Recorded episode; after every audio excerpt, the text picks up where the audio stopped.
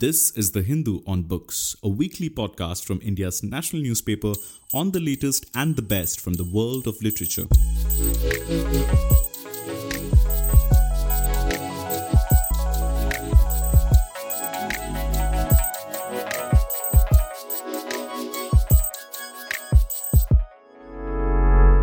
Hello and welcome to the Hindu's Books Podcast. I'm Ananth Krishnan, your host for today. In this episode, we are joined by Manoj Kewalramani to talk about his new book, Smokeless War China's Quest for Geopolitical Dominance. The book provides a very timely, useful, detailed, and granular account, perhaps the first such account of China's response to the COVID 19 pandemic. The book focuses mainly on Beijing's political and geopolitical strategies as it looked to turn around a crisis and global criticism into an opportunity in defense of the China model. Did that strategy work? How has the pandemic changed both the image and stature of the Communist Party of China at home, right as it prepares to mark a huge 100 year anniversary on July 1st, as well as Beijing's status in the world? These are some of the questions that we will be discussing today. Thank you so much, Manoj, for joining us. Thank you so much for having me, Ananth. It's a pleasure.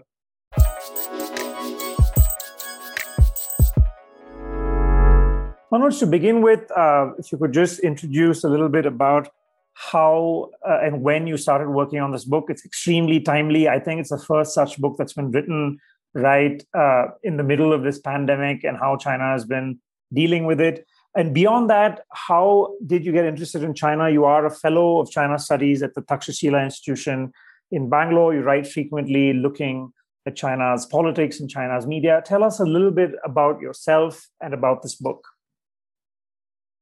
Right. So my journey sort of to study China was, uh, you know, it was marked by pure happenstance. Uh, I started off as a journalist in my career uh, based in Delhi, uh, and I spent a lot of time working with different media outlets in Delhi, working as a digital media journalist. Um, and by around 2011, I'd gotten to a point where I was feeling fatigued. I sort of felt burnt out with the media environment in India, uh, and I wanted a change.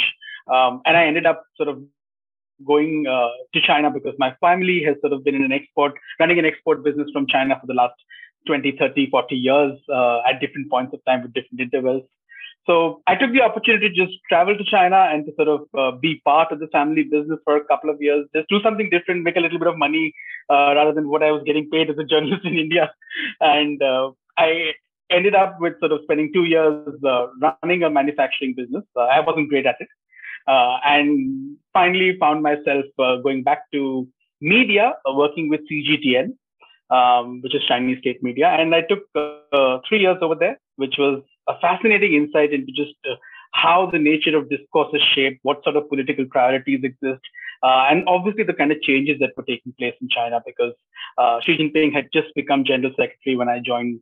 He, he, he was about uh, six months into becoming general secretary of the party, um, and he was visiting the United States the week that I joined for his Sunnylands summit with Obama, um, and just the nature of how Chinese media was changing. I mean, I had there was a quick space of catching up with uh, how it had been and what was happening. I mean, and, and that experience sort of uh, opened my eyes to what was happening in this country, and it was phenomenal.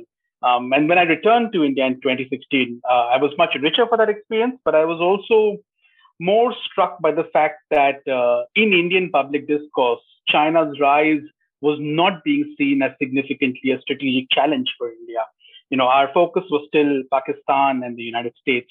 Um, and of course, and you've written about this yourself, that, you know, how there's very little uh, coverage of China in India, which is authentic in some ways, which is looking at people who've been in China, who've studied the language, who understand how the party state functions, even if they, even if it's extremely difficult to sort of unpack the nature of the black box that it is, but who've got some sort of sense of what that place is like. Uh, and that does, doesn't really exist in Indian public discourse. And for me, my research into China essentially began from that point of view. Uh, to take all those experiences that I'd had, um, to sort of upskill myself academically uh, and to sort of broaden my understanding and then look at the sort of policy challenges that China poses, China's rise poses to India. No, I suppose we should be thankful that you weren't great at manufacturing because you've done this great book, which you probably would not have uh, if you were opening factories all over the place in China. Uh, before we come to your book, Manoj, which I really enjoyed, um, I just wanted to uh, press you on the point that you made on the media. I completely agree with you, where it's quite strange where China's rise, even though it impacted India in so many ways, geopolitically, economically, especially, in many ways, uh, the media tended to focus more, for instance, on Pakistan uh, and is underinvested in having people on the ground in China. Do you think that because of the these two crises of the last two years, both the line of actual control crisis, which has been the worst uh, in some ways since the 1960s, plus COVID, do you think uh, China is getting covered more, or are you pessimistic that uh, even if that is the case, uh, it will remain underinvested in? Or do you expect, for instance, more journalists from India, more media organizations from India to take China more seriously and actually, for instance, have correspondents on the ground there? Do you think that would change at all?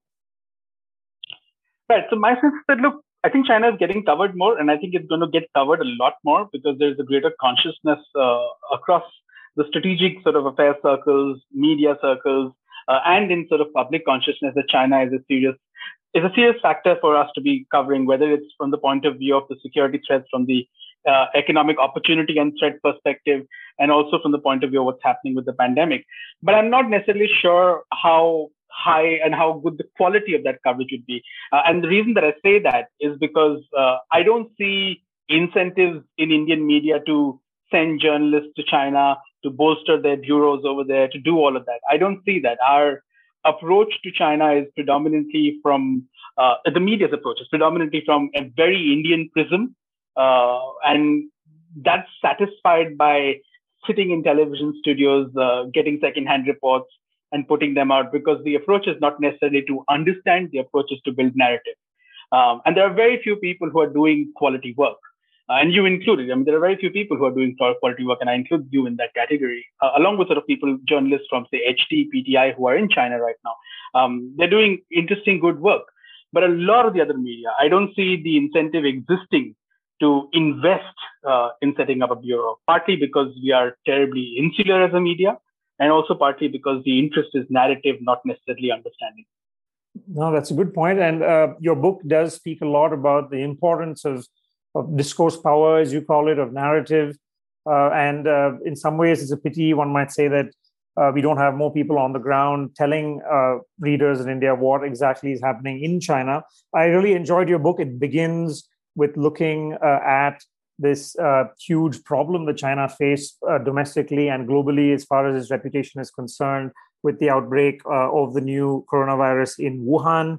Uh, it looks at how China looked to shape that narrative uh, both at home and abroad, uh, and gives us a very good look as well as how this fits in to China's new broader global strategy, with some call, of course, the wolf warrior approach. and I thought it was a fantastic insight into China at this current moment. Uh, to begin with, can you tell us a little bit about the title, uh, which is, of course, Smokeless War? It's quite interesting that uh, the, the Chinese government is, in, is invoked war a lot in dealing with the pandemic right from the beginning. They were speaking about a people's war, for instance. Tell us about uh, why you call this a smokeless war. So I chose the title Smokeless War because I thought that it sort of, uh, uh, and I sort of expanded this from what the Chinese government referred to as their containment effort. They called their containment effort as a war without smoke, uh, and Wang Yi eventually at a at a meeting called it a smokeless war. That's from where I eventually sort of picked up the title, and I thought it sort of suited aptly the point that I wanted to make, which was that uh, firstly, at a containment level, this was a wartime effort uh, in the minds of the Chinese leadership. Uh, that was in the context of uh, mobilizing the kind of resources that you needed to mobilize, whether it was, uh, you know, public sector enterprises, whether it was private enterprises, whether it was individuals, whether it was party cadre at the grassroots level. Um, the ability to try and uh, the desire and the you know the need to manage public opinion to take extraordinary policy measures uh, and those sorts of things required you to shape a narrative that this is sort of a war that's taking place and it's an extraordinary moment. Uh, at the same time, this uh, this language of a people's war uh, also indicates that you know there's a protracted struggle. This is not something that's going to end within a week, two weeks. This is going to take a long time, and you're sort of also shaping expectations of people with that Um, you're also sort of whipping elites in shape, saying anybody who steps out of line at this moment would be it would be unacceptable because this is again an extraordinary moment. And the war narrative sort of captures the essence of all of that quite clearly. Um, the other sort of aspect of the people's uh, of the uh, of the war sort of narrative, and which I sort of thought Smokeless War fit aptly, was that this was also about uh, shaping narrative not just at home but also outside, and that's also sort of a you know a war without actually being a you know proper conflicting war. Um, and this is an information battlefield, which Xi Jinping calls sort of information. Uh, you know, the, so he calls cyberspace and sort of the information space a battlefield. And the approach was therefore that that you need to be uh, you need to adopt a mix of different tactics for the broader strategy of shaping public opinion, uh, whether in China or abroad. And sometimes that was extremely aggressive. Sometimes that was uh, sort of talking about the sacrifice that China has made. Sometimes that was about spreading disinformation uh, and all of those sorts of things. Sometimes that was about capitalizing on uh, racism in the West and in other parts of the world to sort of tag along, saying that this is, you know, sort of owning that uh, uh, you know, the victims tag uh, with regard to racism in the West, and doing all of that. Um, and I thought that is where the idea of smokeless war sort of fit in quite well, and that's why I chose the title. And you also write uh, in quite some detail about how they were able to turn around the narrative at home. Uh, it seems like a long time ago uh, when Wuhan was in lockdown, the rest of China was in a state of great anxiety, maybe panic. Uh, you had the death of the whistleblower Dr. Li Wenliang that prompted, as you tell us, this outpouring of anger and rage on Chinese social media, which was unprecedented at the time. And people thought that this could perhaps be this huge moment in China. But then they were able to, the party was able to fight back as it was. Uh, and by the summer of 2020, they were able to kind of emerge uh, out of this uh, virus and they avoided a second wave in some ways, uh, unlike many other countries, because of the success of their lockdown uh, it seems that perhaps outside of China, it's a little hard to understand that they were actually able to turn around the narrative given China's reputation abroad at the moment. Tell us a little bit about how they were able to kind of pivot from this huge moment of crisis and come out of that. Yeah, I mean, I think this was really fascinating for me also to study in terms of uh, how they did it. And I, I mean, I was fortunate to be able to do this in real time in terms of when it was happening on a week to week basis.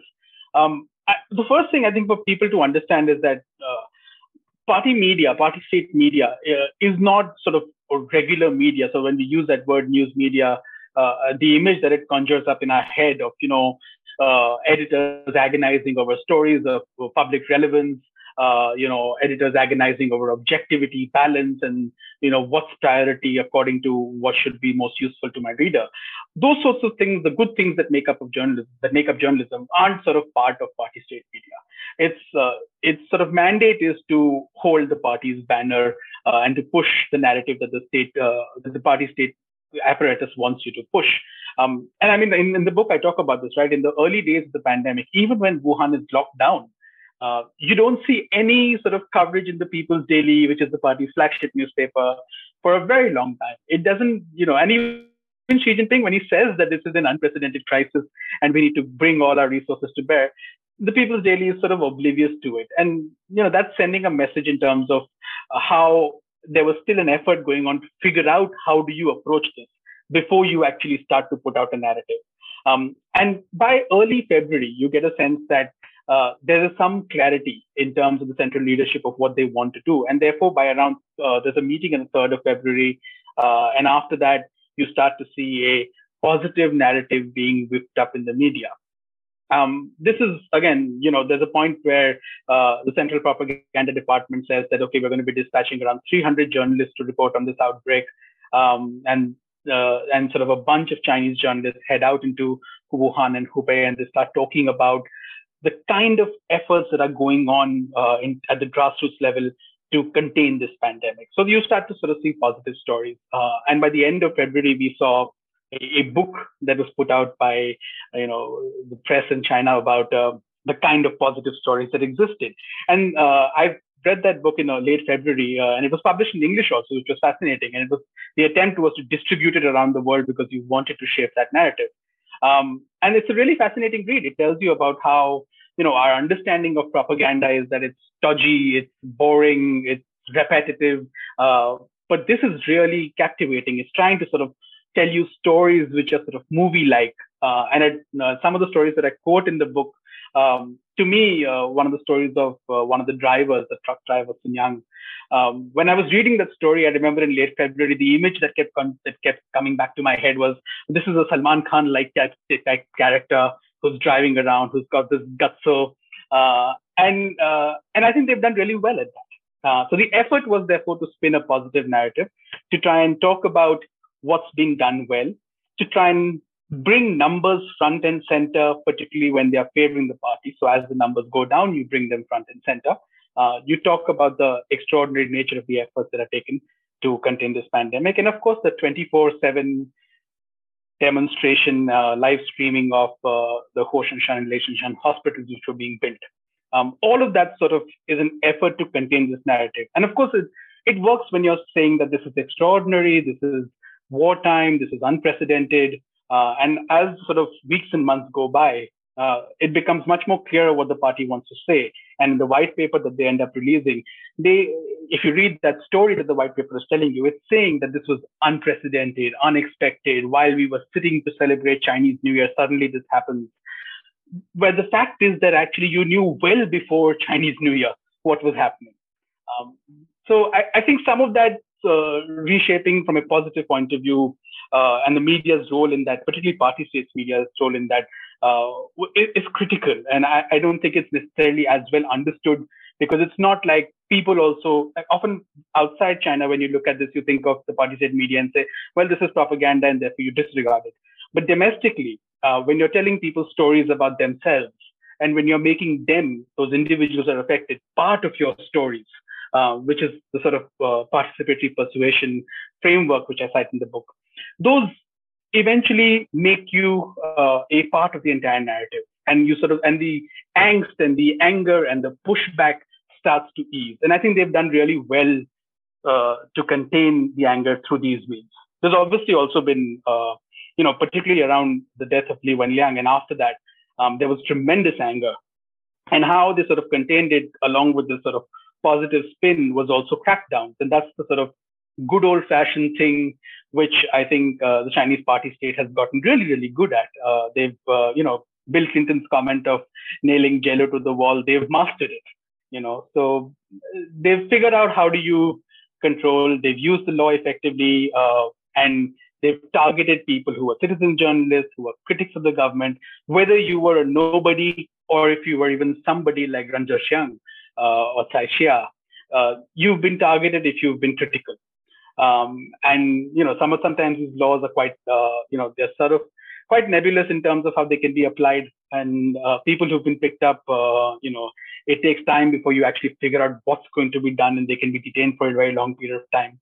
Right, and Manoj, of course, it also helped uh, that they were able to bring this virus under control by the summer of 2020. They didn't have a second wave, which obviously makes this propaganda about their system being superior, easier to sell, uh, to the degree that I always find it striking that it's been forgotten that they sacked the entire leadership of Wuhan and Hubei, which tells you that obviously Wuhan and Hubei didn't handle the pandemic well. But now that's become a footnote, and you don't hear any more about the leadership being sacked. But the fact that uh, people have forgotten that, isn't it also because the propaganda needs a context to work? And even if uh, people, I think, outside China are a bit skeptical about it, the it seems uh, the evidence seems quite compelling that they were able to avoid a resurgence, uh, barring minor clusters. Yeah, no, I agree with you. Uh, and uh, so when I talk about the positive propaganda and the crackdown, I mean, I'm not necessarily terribly cynical because it, none of it would have worked without actual results.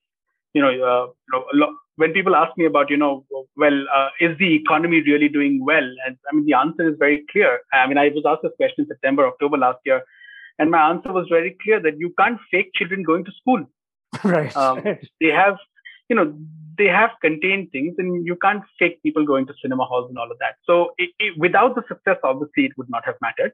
Um, and uh, and I think that's a critical component of it. And I think the party has made it uh, a point to actually put out in public that they have taken action against uh, because it's not like there weren't other outbreaks. Uh, there was an outbreak in Beijing in the summer last year. There was there were outbreaks in the northeast, uh, and most recently there have been out, outbreaks in South China. uh, in, Guang, in Guangdong province. And they were, they've developed a playbook by which they control it uh, and by which they contain it. And they implement it rigorously. And if local officials don't follow and they don't implement it accordingly, they are they face consequences for failure. Uh, whether it has been people who have been in charge of prisons where outbreaks have happened, um, they faced consequences, and the party has put that in the public domain uh, that this is how their approach is. So it, it's not just about uh, all narrative, of course. It's also about actually results and actually uh, handing out consequences to people for failure. And all this, of course, Manoj, happens at a time when you tell us how China's external messaging has been changing. It's no longer defensive but offensive as well. As you say, uh, this whole rise of wolf warrior diplomacy, etc. And you tell us how all of that's actually played out uh, in this narrative battle over the pandemic as well.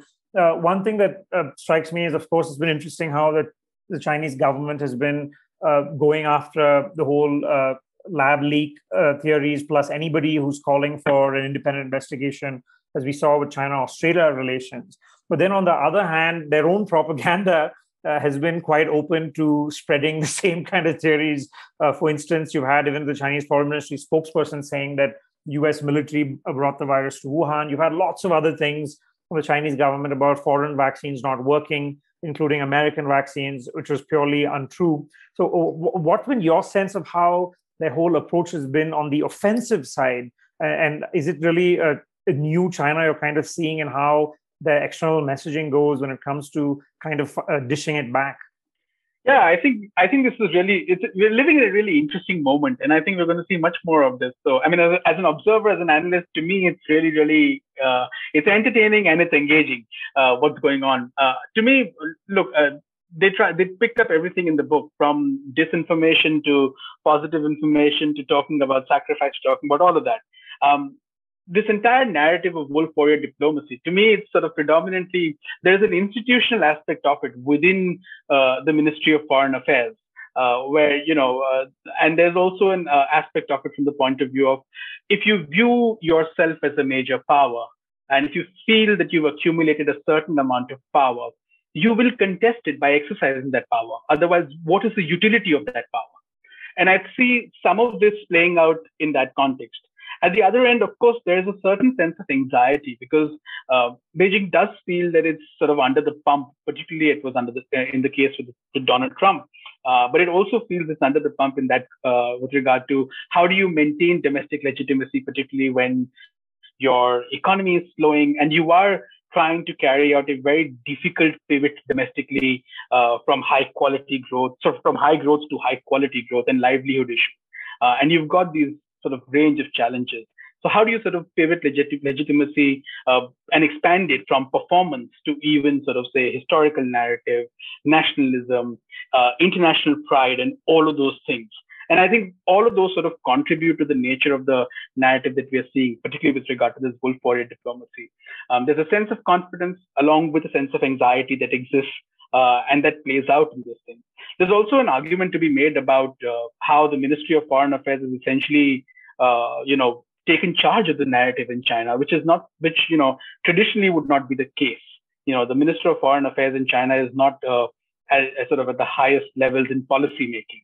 Uh, the party propaganda department essentially controls the narrative in terms of foreign policy making. It happens at a different level in the party. The ministry is seen as an executioner of those policies. Yet today we are seeing the ministry actually shaping the narrative. So there's also a certain institutional imbalance within the system that's playing out uh, over here.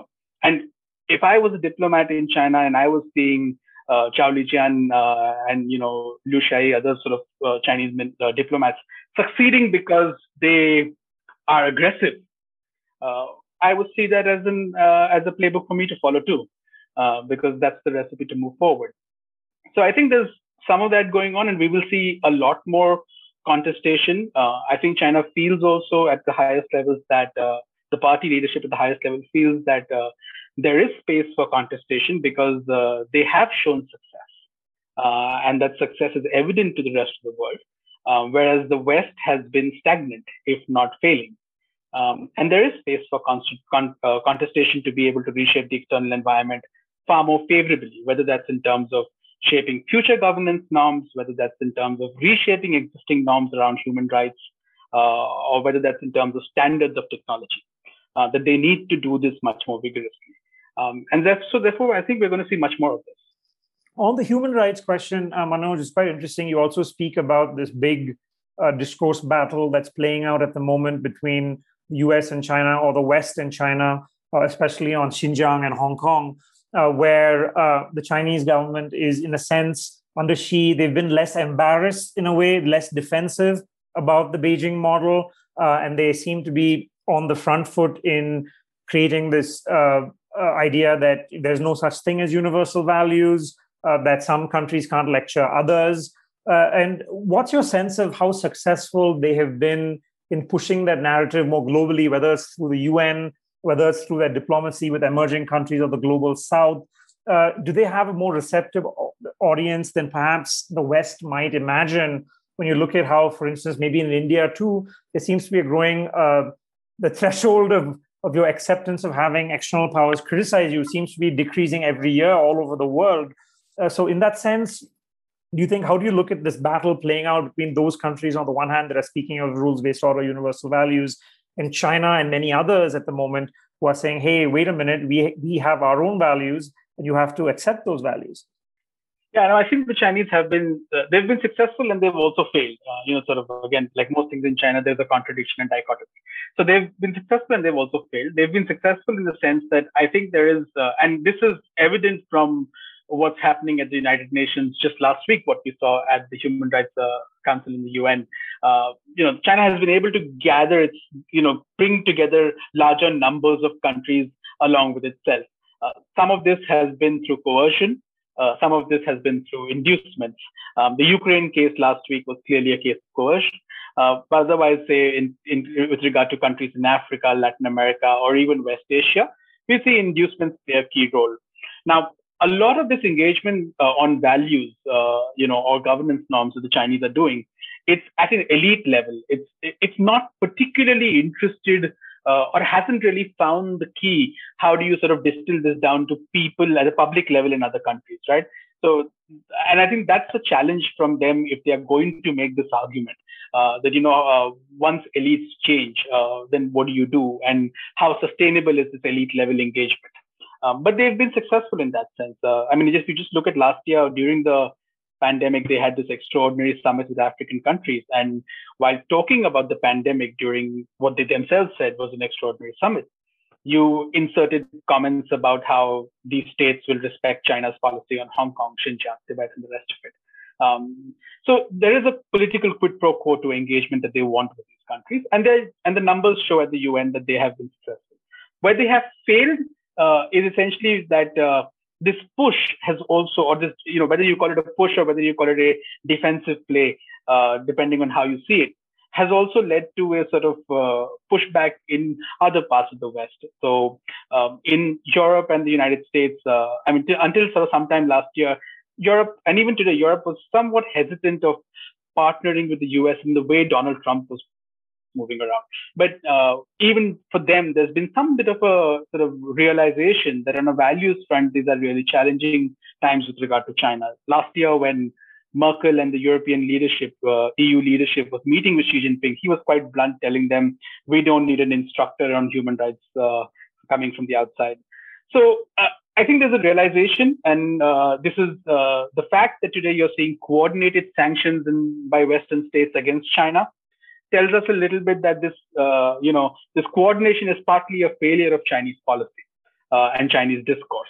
So that's why I say I think it's been successful in some ways, but it's also been failing in some ways. And that's why I think today we see more of Chinese policy talking about, you know, sort of harking back to third worldism uh, and, you know, as a leading developing country will lead other developing countries and so on and so forth.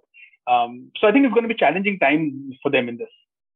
A final question, Manoj. Uh, there's so much more to talk about, uh, but we'll wrap up with your thoughts on, um, as you know, July 1st, uh, 2021 is this big political anniversary uh, in China where the CPC is marking its 100 years. Uh, as we approach this anniversary, what's your sense of uh, the last two years and this whole pandemic, the crisis they faced and the way they tried to shape it? What do, what do you take away from that in terms of how external observers might understand how resilient uh, or not the party is as it turns 100. As you know, I think people have always thought it would take a, a, black swan kind of event to destabilize the party or maybe years of uh, no economic growth. This was one such uh, black swan event. Uh, so, in terms of how they address that, what would be your takeaways uh, in terms of what it tells you about their institutional capacities to deal with such moments? Yeah, no, I think it's uh, what they've displayed is tremendous institutional capacity to deal with such a crisis.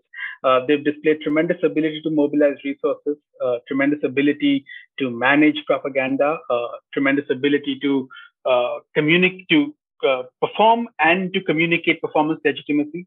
Uh, they've shown awareness to sort of, you know, uh, what's the relevance of uh, international acclaim and nationalism in all of this. And I think they've sort of done that. Uh, you know that they've actually created the sense of the party being a, uh, a party being, as they call it, the vanguard of the Chinese nation. They've actually shown that, and I think in that sense they've done tremendously well.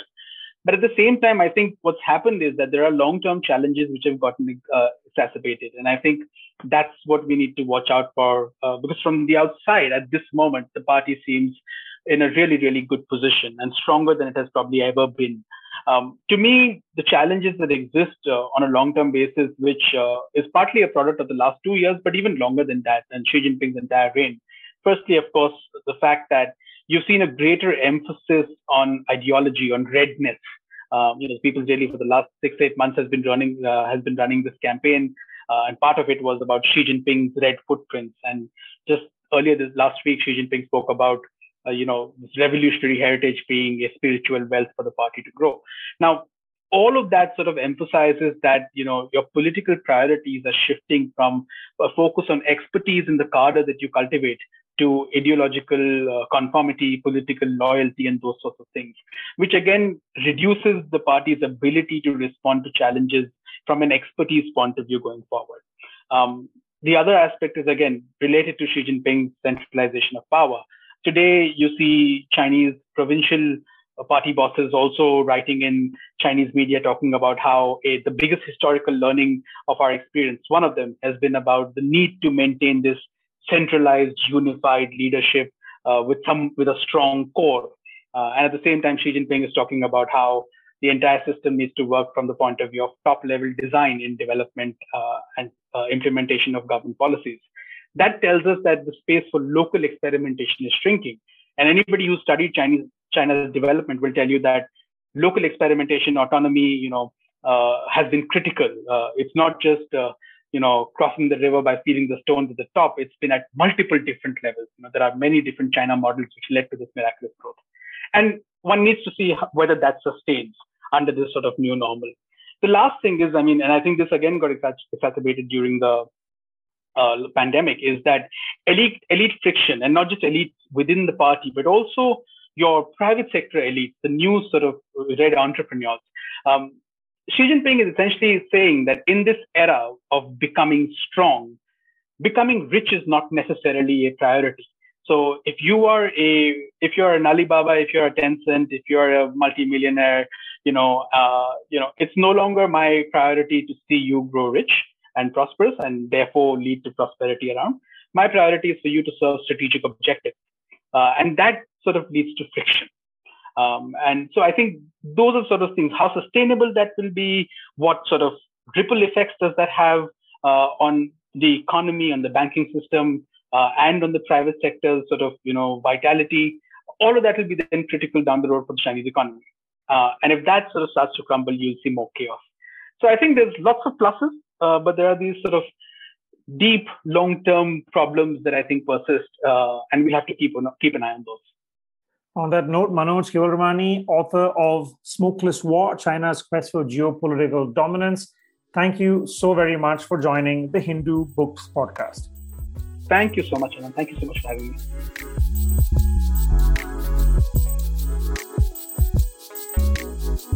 Thank you for listening to The Hindu on Books. You can now find the Hindu's podcasts such as In Focus and Parley on Spotify, Apple Podcasts, Stitcher, and other major platforms. Write to us with comments and feedback at socmed4, S-O-C-M-E-D 4 at the rate thehindu.co.in.